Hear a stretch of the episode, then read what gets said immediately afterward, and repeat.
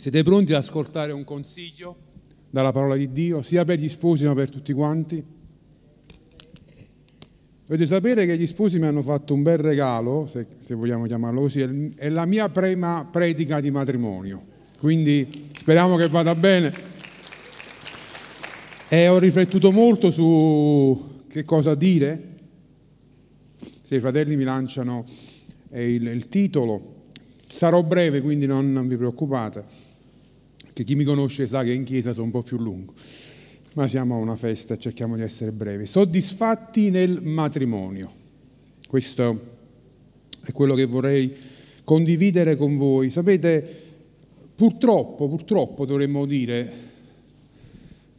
abbiamo assistito negli anni, e chi è più grande di me anche di più, a tanti matrimoni, sia familiari, di amici, e si fanno belle promesse, giustamente si, fanno, si raccontano grandi cose, si, ci sono grandi prospettive, però poi incontri queste coppie giù per la strada, passano alcuni anni, sembra quasi che ci siamo dimenticati di queste belle promesse, sembra quasi che questa grande soddisfazione che doveva uscire da quell'incontro, da quella finalmente unione, sogno tanto sperato, sembra quasi che quasi quasi alcuni dicono ma se potessero tornare a rete.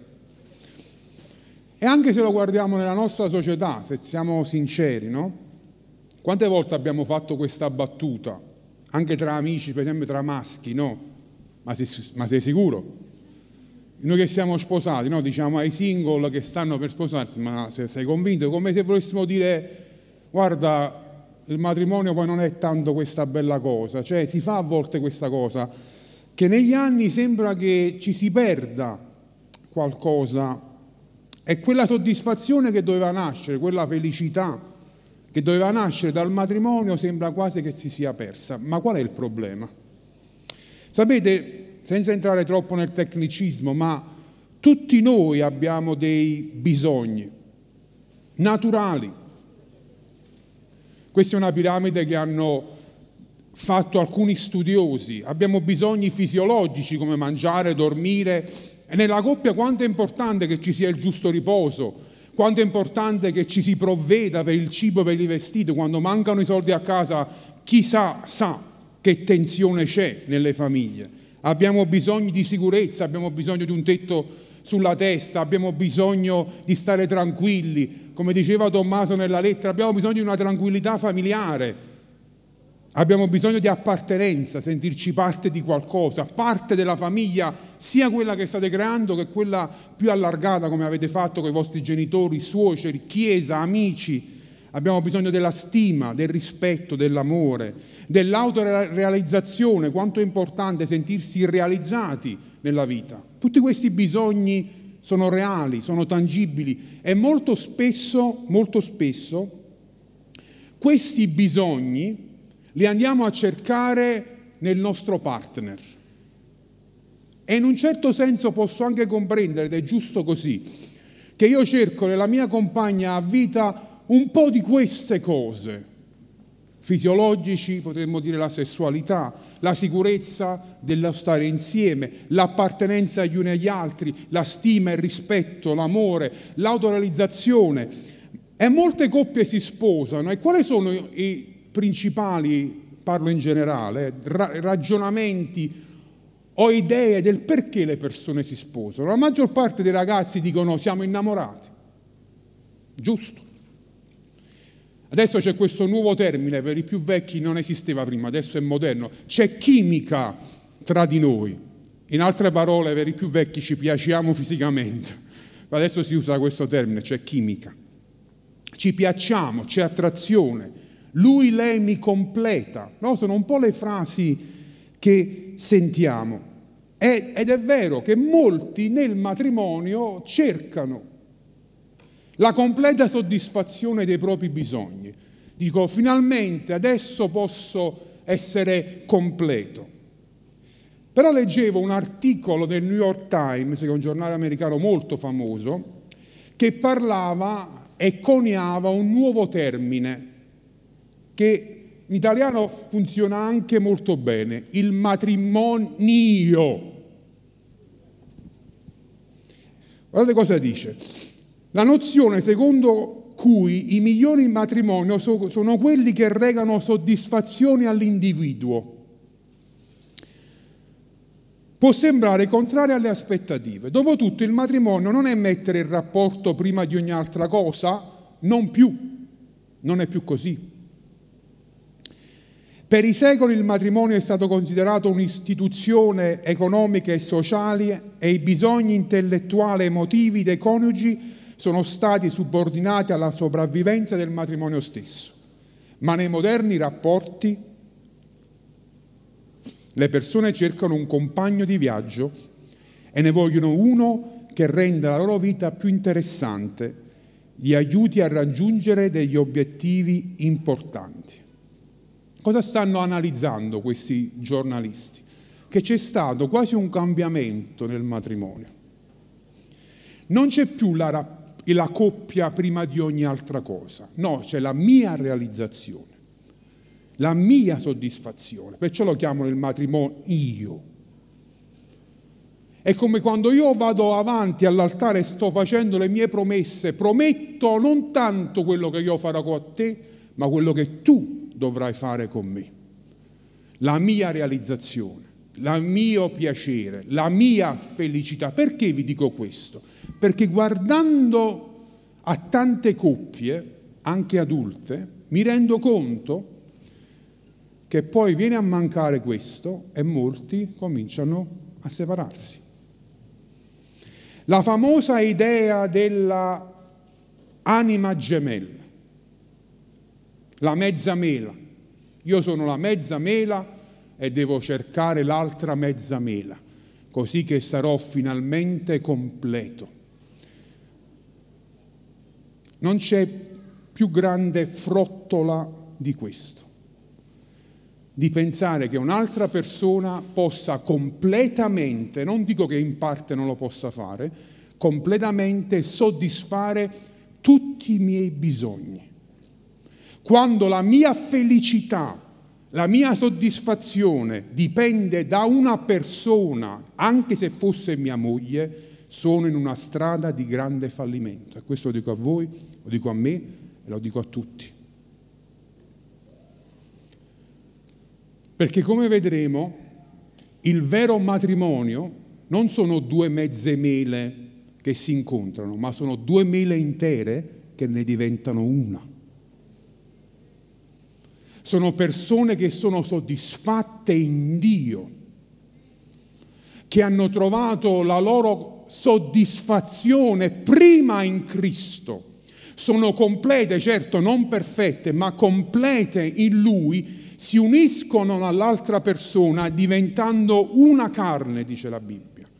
E usa lo stesso termine in ebraico che la Bibbia usa per descrivere il Padre, il Figlio e lo Spirito Santo sono una persona. Lo usa per descrivere le due persone che nel matrimonio, quello che state facendo oggi, diventano una persona, un'unità che non si può dividere. E noi lo abbiamo promesso tutti quanti qui all'altare, almeno chi ha fatto il rito cristiano, anche nella Chiesa cattolica, non solo quella evangelica. Abbiamo detto finché morte non ci separi, ma non è vero per tantissime coppie. Perché? Il discorso dell'anima gemella, il discorso di pensare di trovare la soddisfazione della mia vita nell'altra persona. Quindi se tu non mi dai qualcosa, io vado a cercarmene da un'altra parte. Quante volte lo abbiamo visto?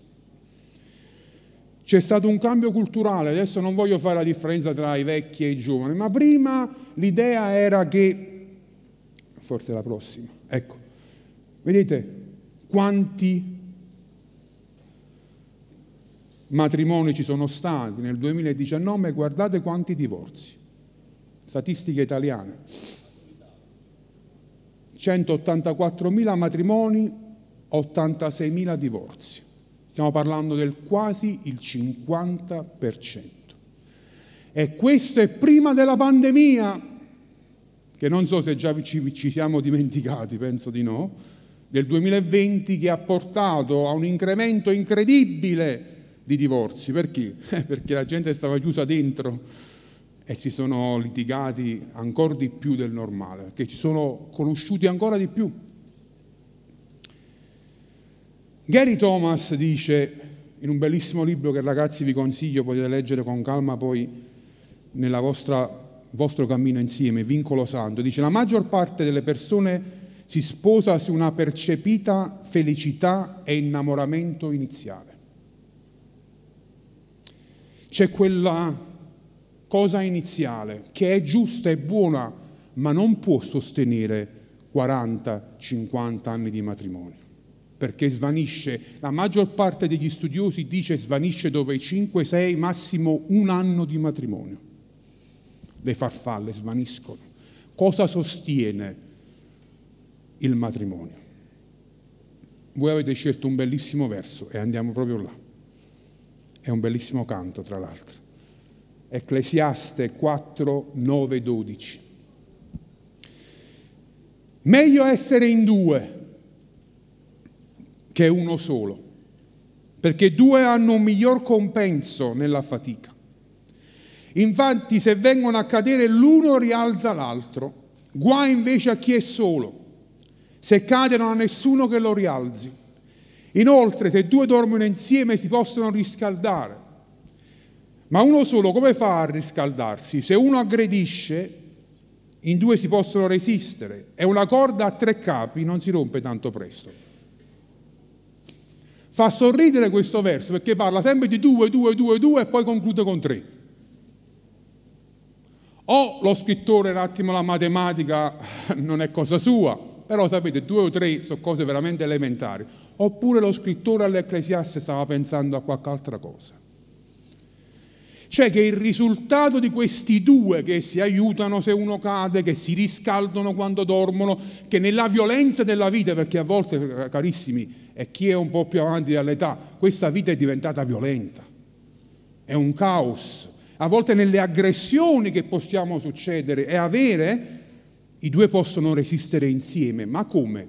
Qual è il terzo capo che sta in mezzo? Che può sostenere tutto il resto del matrimonio, lo hanno confessato nelle loro lettere e lo dobbiamo ribadire anche stamattina. Gesù è quella corda che mantiene in vita qualsiasi relazione, dalle parentele, dalle amicizie e ancora di più il matrimonio. Gesù è al centro delle due mele che diventano una sola mela. E non solo Gesù, ma il suo Vangelo. Perché lo scopo del matrimonio non è la felicità per sé, anche se essa può arrivare e arriverà se queste due persone stanno insieme con Gesù, ma lo scopo del matrimonio è che entrambi diventano come Gesù. Che entrambi sperimentano la trasformazione. Non è solamente una gratificazione reciproca, e deve esserci, ma è anche un sacrificio reciproco. Tommaso, tu pensi di conoscere Anna? Anna, tu pensi di conoscere Tommaso? Non è così. State sposando un estraneo e tante cose usciranno nel matrimonio che non sono uscite durante il fidanzamento. E uno pensa di conoscere bene, e adesso dopo dieci anni che io sono sposato, a volte mia moglie dice questo lato del tuo carattere non l'avevo mai visto, e di solito è un lato, non sta facendo un complimento, di solito quando esce questa frase, perché credetemi, in fondo in fondo noi stiamo sposando un estraneo, ma non ci deve spaventare questa cosa, perché ci saranno gratificazioni dove l'uno e l'altro si gratificano insieme, ma ci saranno anche grandi sacrifici da fare, dove io metto da parte i miei interessi per gli interessi di mia moglie, mia moglie mette da parte a volte i suoi interessi per i miei interessi, perché al centro c'è il Vangelo. Molto spesso nella Bibbia viene paragonato, specialmente dall'Apostolo Paolo, il matrimonio tra uomo e donna con Gesù, con la Chiesa. Perché? Perché il principio che lo sostiene è lo stesso. Cioè Gesù si è dato, gli sposi si danno. all'altro. Se non c'è questo, possiamo facilmente cadere nel 50% dei matrimoni che falliscono. Questi sono quelli che hanno firmato il divorzio, perché poi quelli là divorziati in casa, secondo me la percentuale sale ancora di più, che non sono legalmente divorziati, ma se vedi le loro vite e come vivono la coppia, non cambia quasi niente se non che stanno sotto lo stesso tetto. O lo fanno per il bene dei figli, ma non c'è più armonia, non c'è più amore, non c'è più niente. Il Vangelo è al centro. Se non c'è il Vangelo al centro non può esserci un matrimonio felice e duraturo. Gesù è il terzo capo. E non significa che se c'è Gesù non si spezza. Infatti il verso dice non si spezza facilmente. Perché se poi lasciamo solo Gesù, quello poi si può spezzare. Non che si spezza lui, ma si può spezzare il matrimonio. Bisogna che gli altri due capi stanno sempre legati a lui e legati tra di loro. E allora non si spezza facilmente. E l'ultima cosa, e concludo. Un altro scopo del matrimonio è l'amicizia vera. Noi dobbiamo, e questo è un lavoro che farete tutta la vostra vita, trasformarvi nei vostri migliori amici. Tommaso deve diventare il migliore amico di Anna e Anna deve diventare la migliore amica di Tommaso. Questo è il viaggio che dobbiamo fare insieme e non solo nella coppia, ma anche aver bisogno di amici come testimoni e altri che ci accompagnano. Non vi isolate mai. Abbiamo bisogno di persone, per questo la Chiesa è così importante, perché abbiamo bisogno di altri. E mentre vi alzate in piedi, io voglio concludere con una preghiera spero che questo messaggio sia arrivato a tanti che sono qui che forse il vostro matrimonio traballa, che potete ingannare noi esternamente mettendo la maschera del sorriso e del bel vestito e del tutto va bene nei viaggi, nelle vacanze sui social, ma poi quando vai a casa sai tu quello che succede. Puoi ingannare noi che guardiamo il tuo Instagram, il tuo Facebook e sembra che è la famiglia del mulino bianco, i bambini che si divertono, moglie e marito sempre nei migliori ristoranti, le più belle pizzerie. Potresti ingannarci, non è un problema. Tutto sembra perfetto, ma tu sai quando torni a casa, quando metti la testa sul cuscino, che aria tira a casa tua. Solo tu lo sai. E Dio. E la soluzione non è trovare un'altra persona meglio di quella che hai, perché sposerai o ti fidanzerai con un altro estraneo e dovrai iniziare tutto da capo. Gesù deve essere al centro. Il Vangelo di Cristo deve essere al nostro centro. Io do, io mi sacrifico per l'altro, per il bene dell'altro e allo stesso tempo ricevo. Per questo la Bibbia dice e ci dà un comando in Efesini 5, dice mogli sottomettetevi ai vostri mariti. E nella cultura di oggi sembra strano, questa parola non la vogliamo sentire, sottomettersi. Io mi dovevo sottomettere a mio marito. Ma perché ti sottometti? Perché dall'altra parte la Bibbia dice al marito, e lo dico a te Tommaso, Tommaso ama Anna come Cristo ama la Chiesa. È una persona che ti ama come Cristo, Anna, tu ti puoi sottomettere facile. E penso qualsiasi donna qui potrebbe, può dire, se tu mi ami come Gesù ama la Chiesa, non c'è problema, mi sottometto, perché ricevo quell'amore che non è una dittatura, non è una sottomissione forzata, ma è un donarsi come Cristo si è donato.